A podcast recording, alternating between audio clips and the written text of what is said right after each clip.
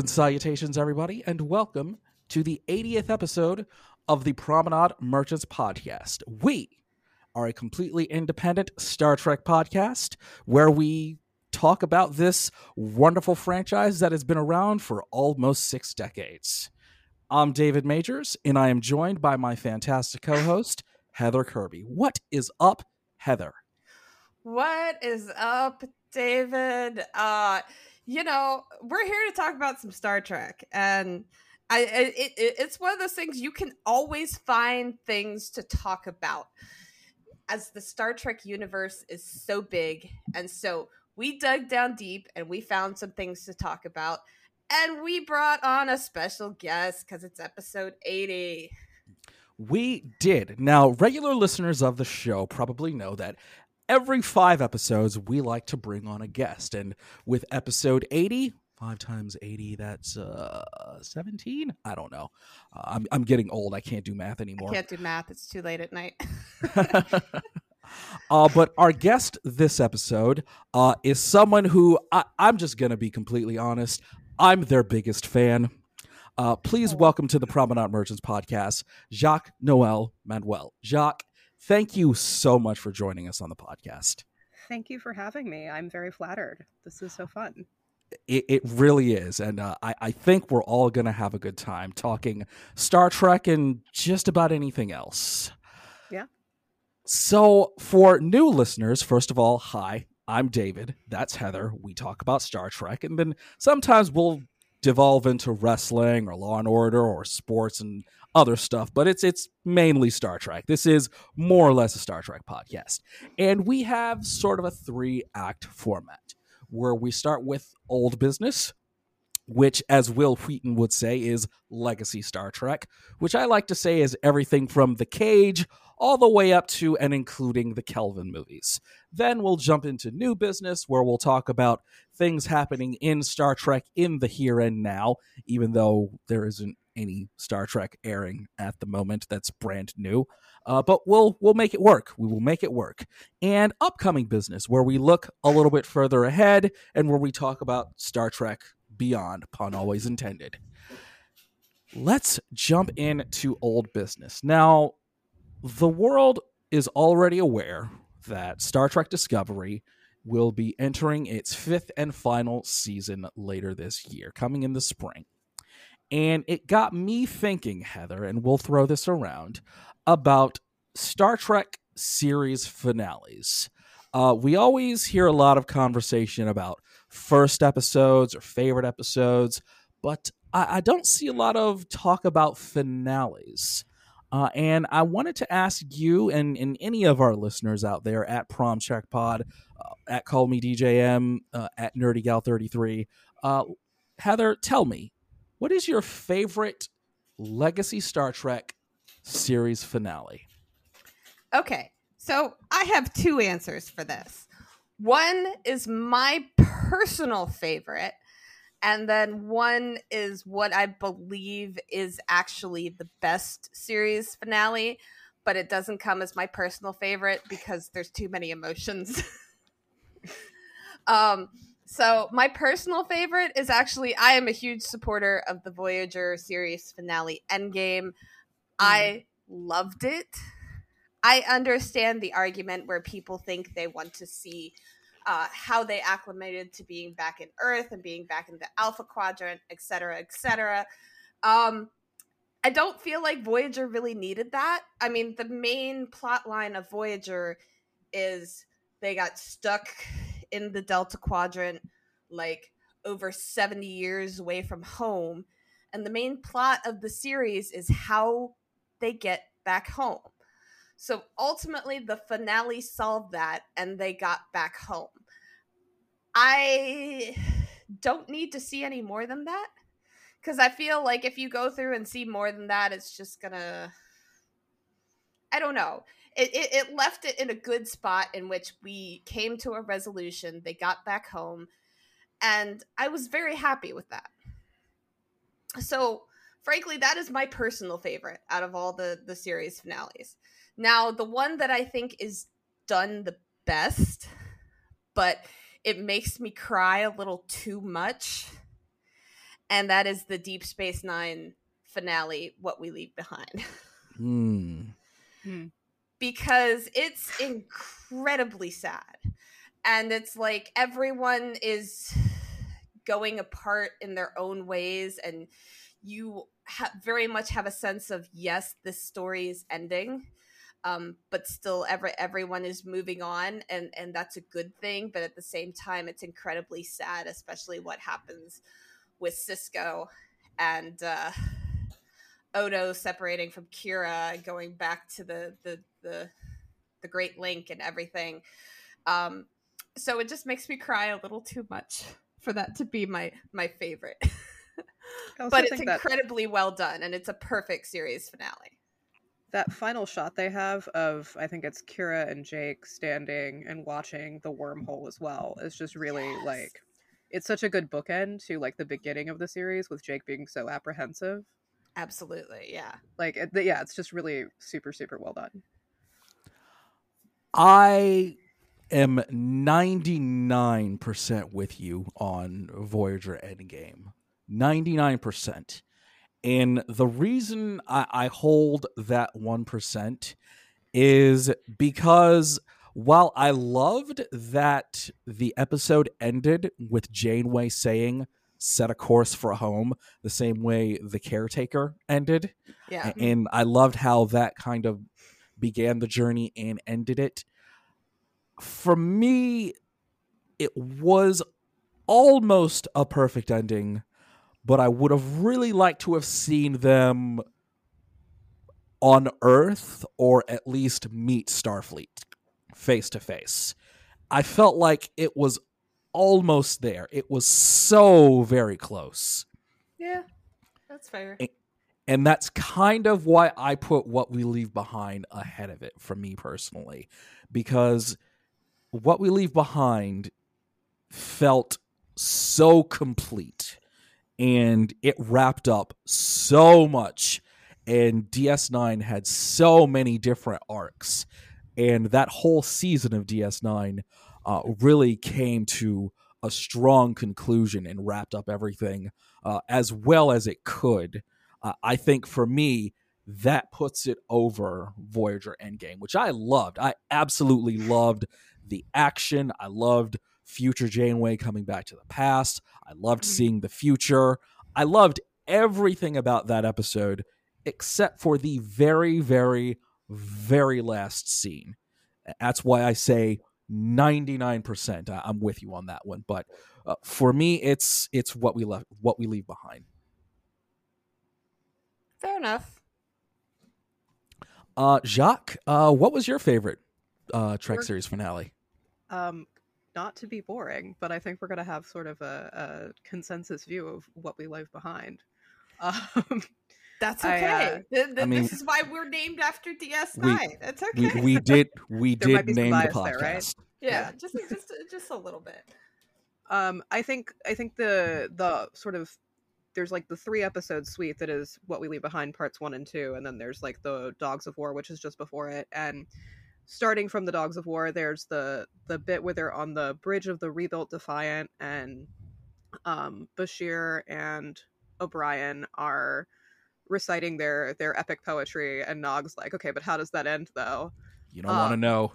yeah and the way it's it's shot almost it seems like in one take it's just really really cool um with all the characters sort of getting settled in and knowing that they're going on this mission that like obviously they obviously they need to win the war but they have no idea whether they even can um and then i love after i really like one of my favorite DS9 characters is Damar, so the whole evolution Yes! of the character in that last arc, I Yes! of like, yes, I love you, Damar, you're the best Yes. or a jerk for most of the series, but man, those last like five episodes that he gets are like so good. Um, yes. and Someone then- else understands the Damar, the Damar arc. Yes. I'm rewatching DS9 with some friends right now, and I keep telling them I have a crush on Damar, but he's only like barely been introduced, and they're all like, "What's wrong with you?" Um, because they haven't seen it yet, and I'm like, "No, no, no, no, no! I promise it. It makes sense. It, It makes gets sense." better. It gets better. I promise. but there's that that moment on the bridge and then also after they do manage to take over um cardassian central command and it's um Bashir and um, Garak who are there, and Garak's coming to terms with the fact that you know there's been essentially a genocide on his planet after his entire character goal was to be able to come home, and yet like his home will never be the same, and that's like really just I think Andrew Robinson's acting there is just really really good. It gives this like excellent sort of resolution between you know everything Bashir has gone through in his character arc of being this plucky young doctor who's happy to practice frontier medicine and now he's become this sort of interesting really war hero as well and so I don't know it just it's it's such a good resolution to the entire series for all the reasons you guys have pointed out and then those two things just really stick out to me and then um, my mother would not allow me to not mention all, all good things from uh from TNG because like that's the reason I know Star Trek is because she like is obsessed with TNG. So as would and my mother and sister. my mother and sister would say the same thing. So I do think like I think kind of again the book ending of it's interesting because for both Voyager and DS9 what we're sort of reflecting on is like how well the season finale or the series finale is really like wrap up everything. And then I think also having the bookend of um, Encounter at Farpoint and All Good Things is an excellent way for TNG to go out. So um, it's also why I'm a little like apprehensive of some of the stuff with Picard, where I'm like, I've enjoyed it, but also you did kind of end it well. So can it end? Anyway, it's a separate rant. and we and we will be talking about that later. Oh, we definitely will. And and I'm glad you brought up all good things because I think so many people look at all good things as one of the best series finales and i understand that but at the same time it it it wraps up the story of tng but it doesn't wrap it doesn't have the like like it doesn't, it doesn't have the emotionality yeah yeah and and i think it's really because it was written like knowing that they were going to go in and do movies afterwards so it's like yeah it, it it it kind of is a bookend to TNG, but at the same time, it doesn't really have the emotionality or the the feelings or like really a sense of being a finale than like the the other two that we mentioned do. So yeah, I would I would agree with that assessment. I also think um not that TNG wasn't like building up sort of legacy Star Trek at that point, but like, you know, for we're gonna go with um Wil Wheaton's idea of legacy Star Trek, um it didn't truly exist then because, you know, Voyager had gotten going at that point, DS9 had gotten going at that point, but it's like you didn't really know how long those shows were gonna last. And so it did seem like perhaps like TV Star Trek would become movie Star Trek. You know, it's yeah. It's a different era, I guess, is what I would say. Um so yeah i just think in retrospect i think the the problem with all good things is yeah it didn't have the emotionality and you did kind of know they were thinking of like going into doing movies and that's like what it would become but then also i think because of what they've done with picard it does kind of undermine what all good things had as well so it's a very tight episode but yeah it is just kind of like doesn't have the same oomph but maybe they needed all good things to grow into the oomph of endgame and like what we leave behind like maybe that was yeah. a necessary writing step. And, and, I would agree with that, but then also like I feel like the series finale of Picard has that say at, at, least for me as a huge someone who grew up with TNG, is a huge TNG fan. The series as much as I have like up and down feelings about Picard as a whole, the series finale of Picard had that emotionality to it that yes. all good things didn't. I totally and so I was that. really happy with that. Yeah, yeah, I completely agree with that. That's I'll wait till we get to new business, but that's also why I'm apprehensive of some new business. uh, so so these are the voyages from Enterprise. okay, we all know why that was not eh, that's not in the discussion as a good no, finale, no, right? it, it is we, not. We, we all know that. Also, uh TOS, which doesn't really have a series finale, but I think you have to mention or at least give an honorable mention to the undiscovered country, which was kind of like a oh, series yeah. finale for TOS. Most definitely, most definitely. It, it, it, uh, the under, the undiscovered country definitely has that emotionality that we were talking about in Endgame and what we leave behind. And so I think we could kind of consider that as a series finale for TOS, even though it is technically a movie. Well, I'm wondering, do you guys know if at the time they went on the series break from season three, did they know they were getting canceled for TOS, or did it happen like during the break? I I don't think they I don't knew know my they were history getting well canceled. enough. I think it happened kind of suddenly, which is why there was, isn't really a a good finale for it. I mean, after Roddenberry kind of got booted, like it did take a turn anyway. So I'm not sure even if they'd known they would have been able to do something super cool. But Yeah. at the same time, like, yeah, that kind of explains that. So yeah, I, I agree. Undiscovered Country, we can just call that the series finale. Oh, definitely. Most definitely. Sounds like a plan. All right. Uh, let's jump in to new business.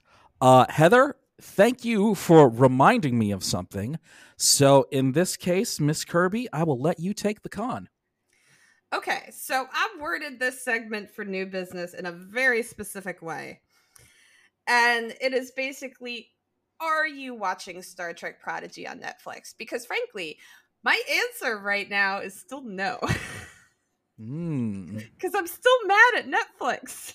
Okay? I'm not ready to restart my Netflix subscription. So I haven't watched Star Trek Prodigy on Netflix yet, and I am very sorry to everyone um, that I haven't done that. I love Star Trek Prodigy. I will go in eventually and restart my Netflix subscription and watch season one before season two airs, which I'm very happy for. And I'm glad Prodigy was saved by Netflix. But no, uh, Netflix really annoyed me with their password sharing crackdown.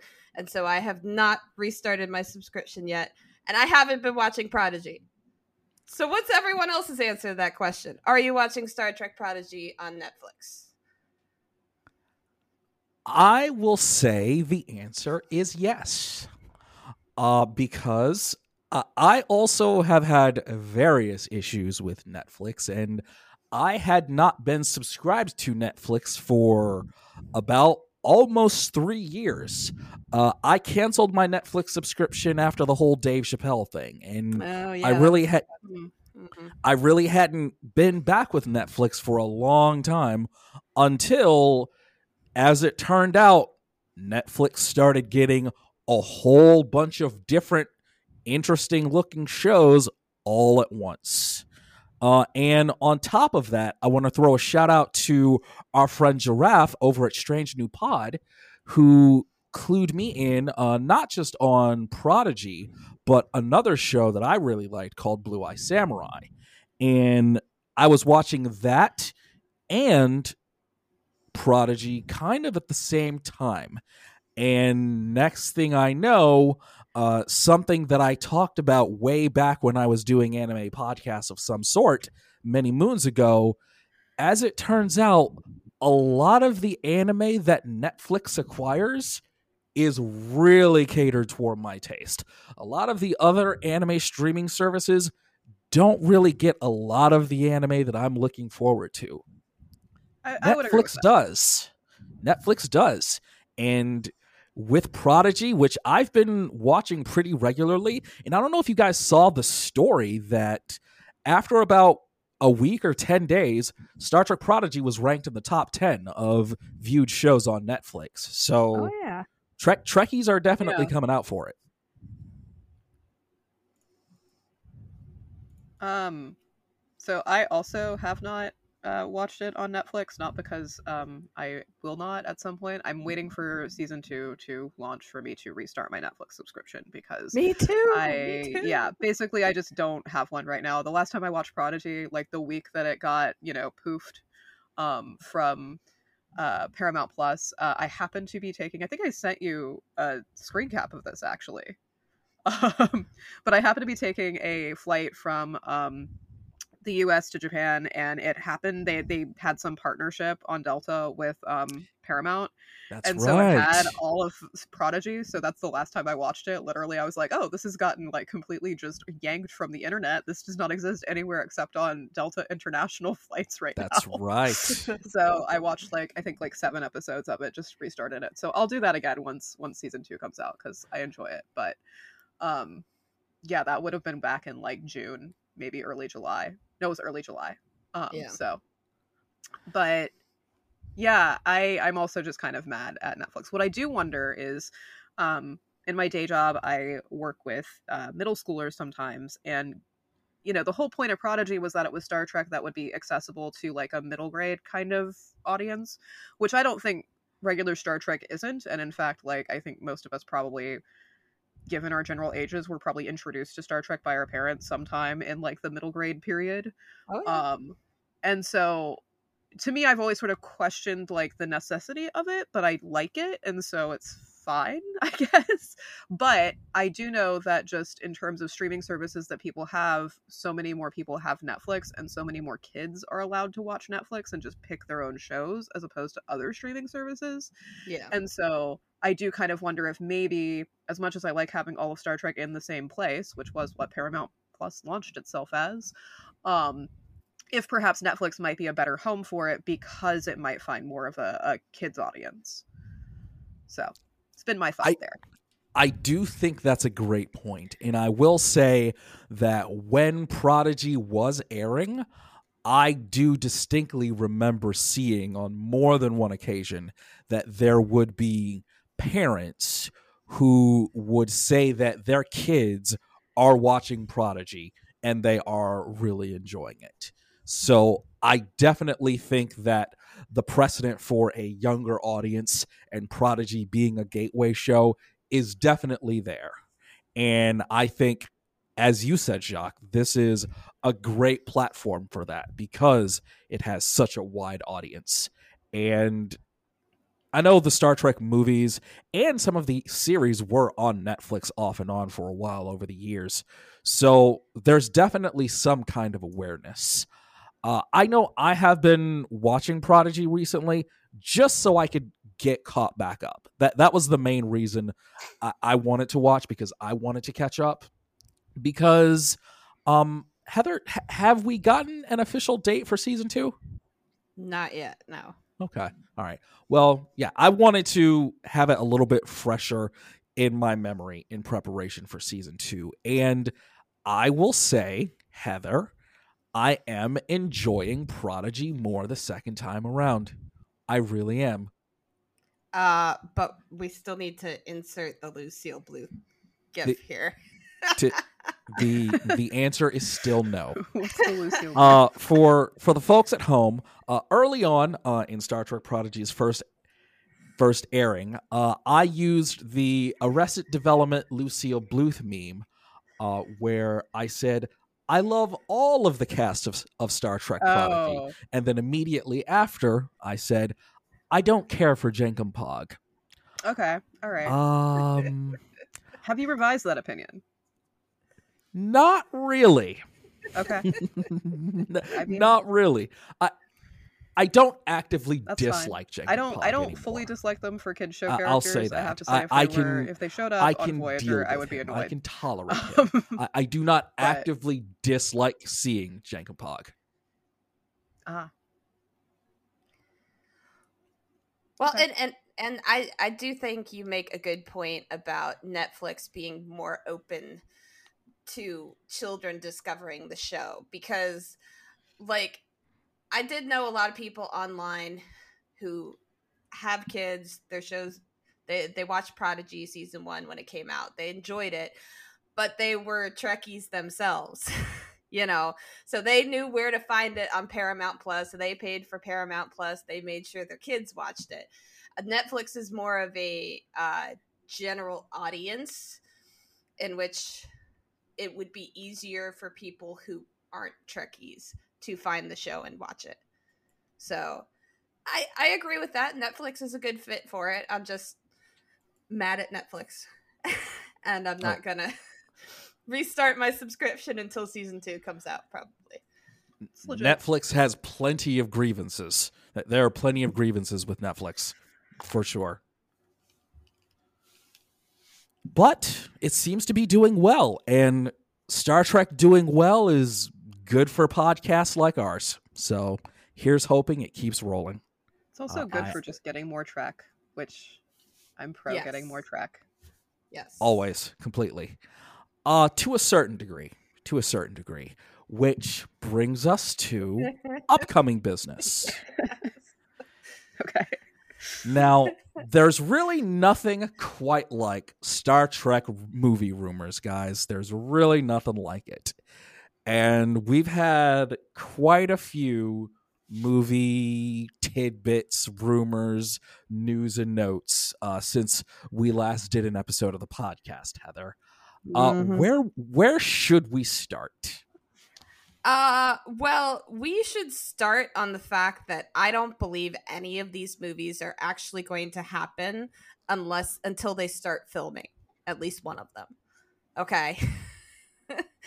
until I Agreed. hear that they are filming, I don't believe any of these rumors are actually going to happen. But let's start with Picard since we kind of talked about that earlier. And Patrick Stewart did an interview in which he stated that he was in the process of writing a movie script for Picard. Heather, do do you want to say it or should I? I, I, how do I put this in the nicest possible way? Because I love Patrick Stewart. Patrick Right. Stewart is a national treasure, A global treasure. a global treasure. Yes, um, but I don't like the idea of this movie. Uh, I feel like the end of season three of Picard was as close to perfect as it could have been. And it was a beautiful ending for all of these TNG characters. Do I think there's a space in the Star Trek universe to see some of them again? Yes. Yes, I do. But I feel like we are at the point, at least with the crew of TNG, that we need to use these characters in order to move the universe forward. And I don't feel like Patrick Stewart writing a movie that is centered around Picard is beneficial to anyone except Patrick Stewart. Yeah. Jacques, I, I will let you jump in on this one because I, I'm I'm gonna compound on that point that Heather just said, but I'll let you go first. Yeah, that's I have very similar feelings on it. Um, don't get me wrong, I I love TNG. I actually um, I don't mind the idea of Star Trek Legacy. I think they should do movies for Star Trek Legacy, maybe not an ongoing TV series because I don't think it's really necessary because I don't think it really moves the universe forward enough.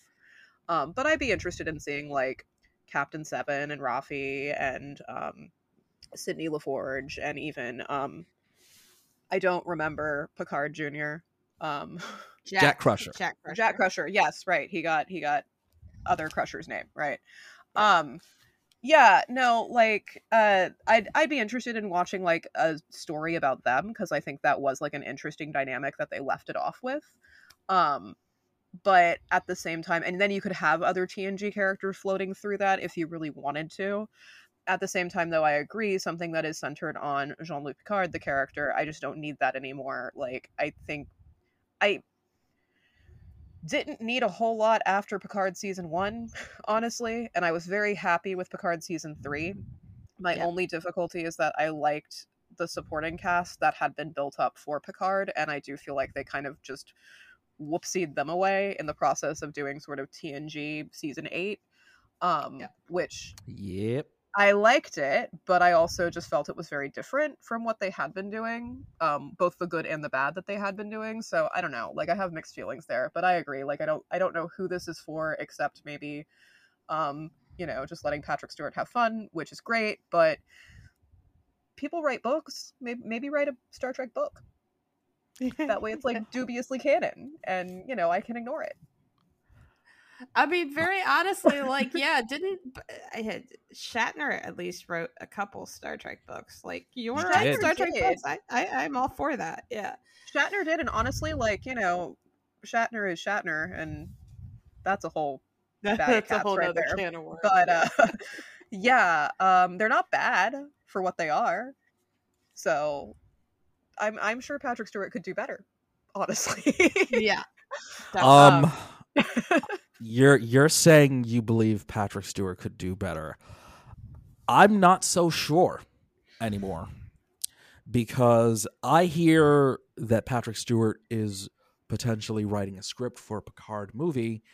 And my reaction was a lot closer to a hard no than probably anybody else. I'm I, I feel like I'm always I'm gonna say just flat out no. Because we think about the Picard series. And it was no secret that Patrick Stewart had a hand in the creative direction of the first two seasons of Picard. It is also no secret that both seasons of Picard were very, very mixed in opinions. And season three, make of it what you will, uh, the TNG season eight did receive a lot more positive feedback than the first two seasons of Picard. And I think that a, a big part of that was Patrick Stewart wanting the Picard character arc to go in different directions and have different things going on that didn't quite work. So when I hear that Patrick Stewart is writing a, a whole movie script for Picard, given how disjointed in reaction the first two seasons of Picard were, yeah, I'm I'm not on board. I'm I'm really not on board. Well, I I mean, honestly, I'm pretty sure all three of us basically said a hard no. You were just the one that were was less nice about it. um Yeah, but... I'm saying he should write books instead. I think he could write better books than Shatner. That was what I meant. Yeah, yeah. I I, I I I understood where you were going with that. Um I I I don't know and I think we're not really going to there's all sorts of I, I I very honestly I hate to speculate about what actually goes on behind the scenes on these shows because I think there's a lot more that all of us as fans don't see oh, and sure. don't understand. So I don't want to put the fact that Picard got mixed reactions completely on Patrick Stewart. Um, I also feel like I'm not a huge fan of Terry Matalas's storytelling either. Uh, so and Heather, everyone Heather, loved that. So Heather, I think you and I are pretty much on the same page in relation to Star Trek Legacy. We're pretty much on the same page on that one. Well, I hate the name Star Trek Legacy. We'll just put it that yeah, way. me I hate the too. name. Don't like it. I love what they set up at the end of season three, and I would love to see a show that focuses on Captain Seven and First Officer Raffi. Um, but I don't believe that Terry Matalas is the person that should be telling that story. I honestly, okay. now that Discovery is over, I think someone like Michelle Paradise would be better fitting to tell the story of two women leads. So I can go with that. I can kind of agree with that. Yeah. I also Yeah. think like my gripe with both Picard season three slash TNG season eight, um, and what I have observed of like, or what we do know of like the the sort of inner workings of the production, it did seem like a lot of. It seems like Terry Matalas really likes a lot of like Trek fan service, which I don't think is necessarily a bad thing, but I also think it can be limiting if you get too self referential. It's difficult to do new and exciting things, Yeah. and so I would worry about that. Yeah. Um, which you know maybe that's me worrying for no reason maybe that's an unfair criticism i don't really know but that that was kind of the impression i got that that's also why season 3 got such a better reaction is that actually that had been what people were expecting the entire time Yeah. and so they just kind of finally snapped into form but that's like a very particular thing and not like necessarily going to be something that you can replicate for a completely new cast and new show i don't know so I pretty much feel the same way all all of you do. I think Michelle Paradise would be perfect. Would be absolutely perfect because I love her direction of Star Trek very much. Um, I would not be upset if some of the people from Strange New Worlds were involved as well.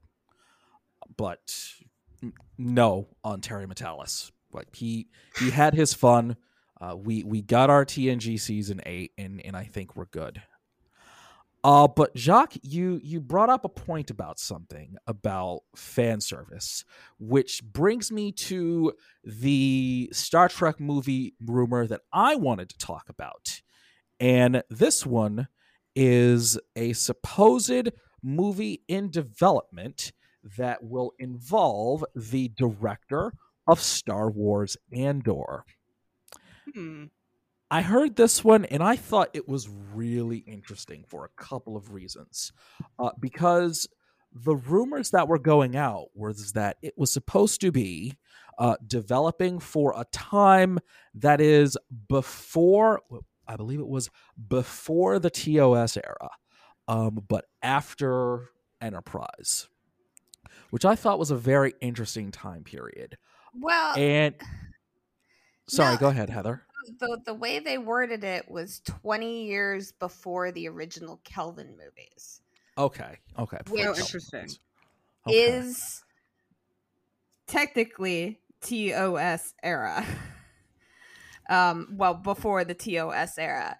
But how exactly you want to do that with the, with the Kelvin verse, I don't know. But go ahead, keep going.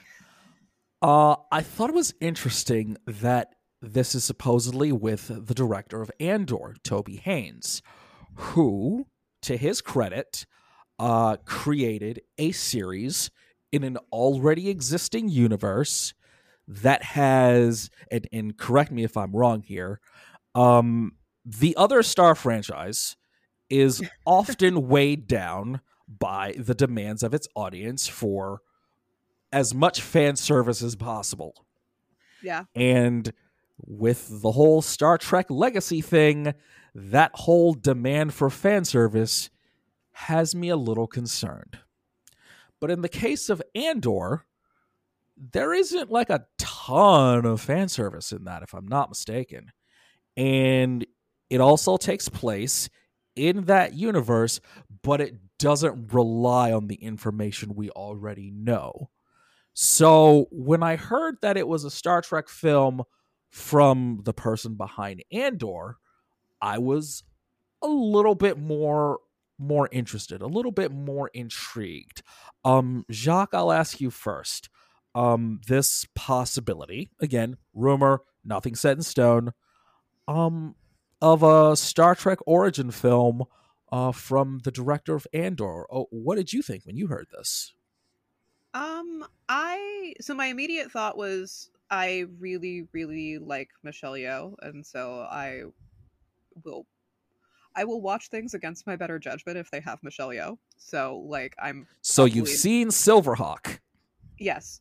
Uh, so I'm probably an easy sell on this one just because of who's involved, but at the same time, um, I my immediate thought was that like I don't I feel like it's got because it's section 31 it's related to like a pretty deep cut within discovery. Like I am just sort of apprehensive not because I don't think it can be pulled off but because it does seem like you kind of need to know a whole lot about Star Trek going into it um to really appreciate it. That said um I did enjoy Andor and so and I didn't feel like I I'm not a I am a fan of the other Star franchise I am not a really diehard fan of the other Star franchise. So there are definitely things that I do not know about deep, like Star Wars lore, for sure. And so I think if I appreciated it from that perspective of like I have seen many things but not all things, I'm not like really obsessing that much. Um, I feel like that is probably a good person to run something that is also a deep cut. Um, that being said, yeah, I just I'm I'm still just kind of like I would like to know a lot about Section 31. I'm very curious about Section 31, but also like you're taking things that are like I say pretty pretty involved, pretty pretty deep cuts from both Discovery and DS9. And while Discovery does have like a lot of wide watcherships, uh, and DS9 is, I feel like if people know, it's hard to call it modern at this point, considering it's all like 25 years old. But if people know like a lot of Star Trek, they probably have seen DS9. Um, I guess you could take weirder things, but um, yeah, I don't know. That's where I'm at with it. like, Um. Okay. I, I think we got our signals crossed here. Um. Because there's so many Star Trek movie rumors, but correct me if I'm wrong, David. I don't think the director of Andor is the one doing the Section 31 movie. Uh, correct. That is Oh. correct. Uh, th- this one is uh, uh, a brand new idea. This is not the Section Wait, 31 what? movie. Oh Yeah, no, then the- I haven't even heard that this is happening. Yeah, yeah, yeah. This one is fairly recent now. I think it's only about two weeks or so now. Uh, but yeah, the director of Andor is apparently working in development with Paramount for a movie that is supposed to be uh, in the TOS era, but kind of like Heather said, 20 years before the Kelvin movies. Okay, so is this supposed to be a completely new cast, like new completely everything? new. Completely new. Yes. Uh, uh, fr- From what the article said, there's nothing related to uh Oh yeah, current sorry, Star I'm looking it up on my phone now. whatsoever. Like the new cast, new everything. A- Um, and that's kind of why I was intrigued by this one because it's not relying on things that have already existed in the franchise. It's it's the idea of it's building something of its own, kind of like what Andor did. But- Okay. That that is to me that's interesting. That that has me interested. But also from a Star Trek movie aspect, I'm not sure if that's going to work. I don't know if people go out to see it if there's nothing that they can relate to in that movie. Hmm. Like that is a I, fair point. I, I I get what you're saying, but at least when it comes to movies that are released in theaters to Star Trek, like I I, I heard everything you were saying about the Section 31 movie. I love Michelle Yeoh as well. I am a defender of Georgiou. I think she's a fantastic apologist as character well. um and i am looking forward to that movie that is actually supposed to be in production right now so that is Right. going to happen Yes. Yes. and it's going and i i think how they chose to do it was perfect to have like a movie that is exclusive to paramount plus because that's also not something i i think people would go out to see it if it was in the theaters but um it, it's very much a spin-off of discovery which is Right. exclusive to paramount plus so i i'm looking forward to that for sure the the whole idea of the director of Andor doing a prequel to the Kelvin movies I don't know how well that would work. I feel like for the general movie going population you need to have some sort of connection to the universe at large and if it doesn't have at least some sort of tie to it I don't know how marketable that's going to be to people. I mean, people do keep showing up to random MCU iterations, so yeah. yeah, that's true. That's true. And they're Of- try- everybody's tr- characters everybody's trying to build their own universe. Well, and the reason I bring up the MCU is like specifically because uh, I'm a giant American comics nerd, and some of the times when they select characters to make movies about for the MCU, I am just sort of like, hey, this person hasn't been relevant in comics for like 25 years. What are you doing? Who's going to see this? And in many cases, it's worked out. So, you know, I think the quality has declined over the last batch for sure, but when they announced, say, Guardians of the Galaxy, I was very shocked that that took off. Took off. So I don't think it's impossible to have sort of a tenuous tie-in and get people to a theater, but I, I do think I, I definitely can see the point that it is like more of an uphill battle than if it would just be like, you know, Kelvin Timeline Part Four, where you already have established actors and a cast that everybody likes and kind of knows what they're getting when they when they buy their tickets. Also, by all accounts, Kelvin movie number four is still very much in development hell and Oh my nowhere gosh. close. Yeah, Oh my that god. one's Yeah. not close. They're gonna have to do like a time skip or something. Yeah. It'll be This Admiral is why Kirk. Kirk got hairier and grayer over the past ten years. and then they'll just make him a ca- and then they'll just make him a captain again, just like the old movies. I mean, that's that works. That Yeah. works. yeah. I do kind of if if they ever do end up getting that one out of development hell, I do kind of wonder what they're going to do with uh, Anton Yelchin as Chekov because that was that is a loss for that universe for for acting generally. He was very significant, fun. a significant yeah. loss. Definitely. Okay, so I think we've cleared up the Star Trek movie rumors. I am mildly intrigued by one of them. Uh, I'm looking forward to the Section 31 movie. I kind of came around on Georgiou eventually, Heather. It, it took me a while, but I did. I did. And I'm looking forward to it. I'm keeping my Paramount Plus subscription for the time being. And Picard, I, I just feel like this was a good ending. We we can we can leave it be, can't we? Can't we yeah, leave this, Picard this is what as they it is? Do, though.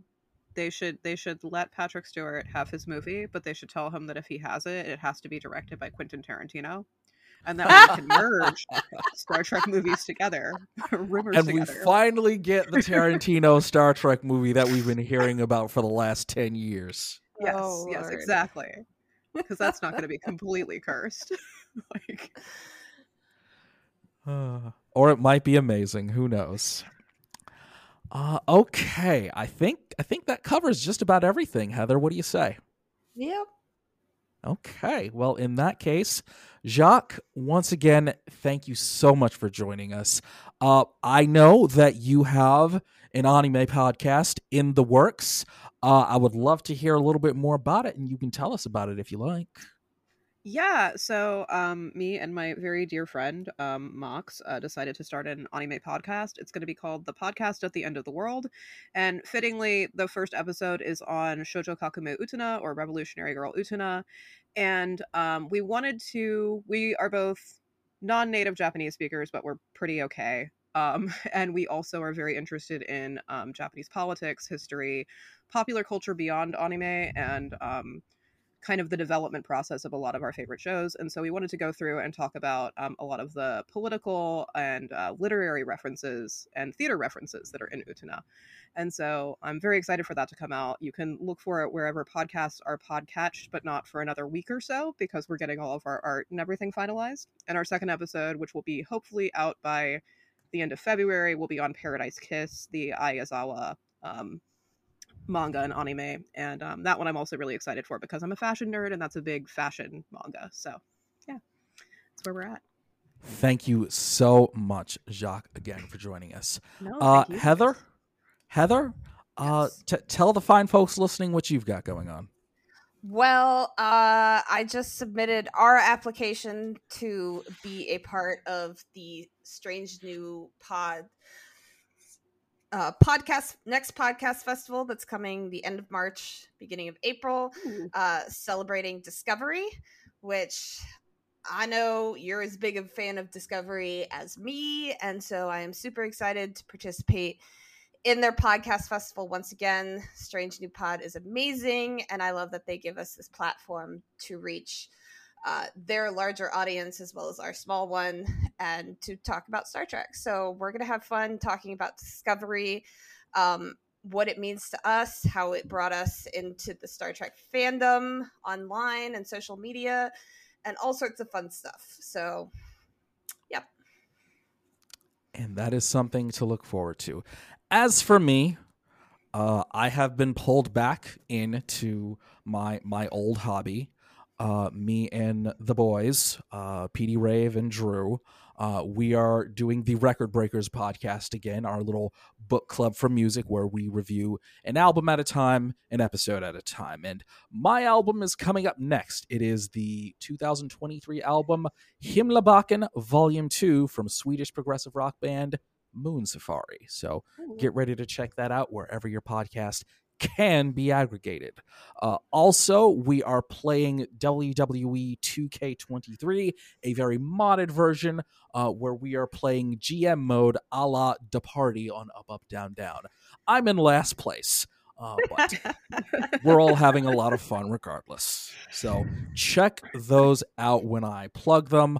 Uh, we call it GM mode, and you can check those out at twitch.tv slash rebelli TV. And, you know, follow me on the socials because we can talk about all of that stuff too.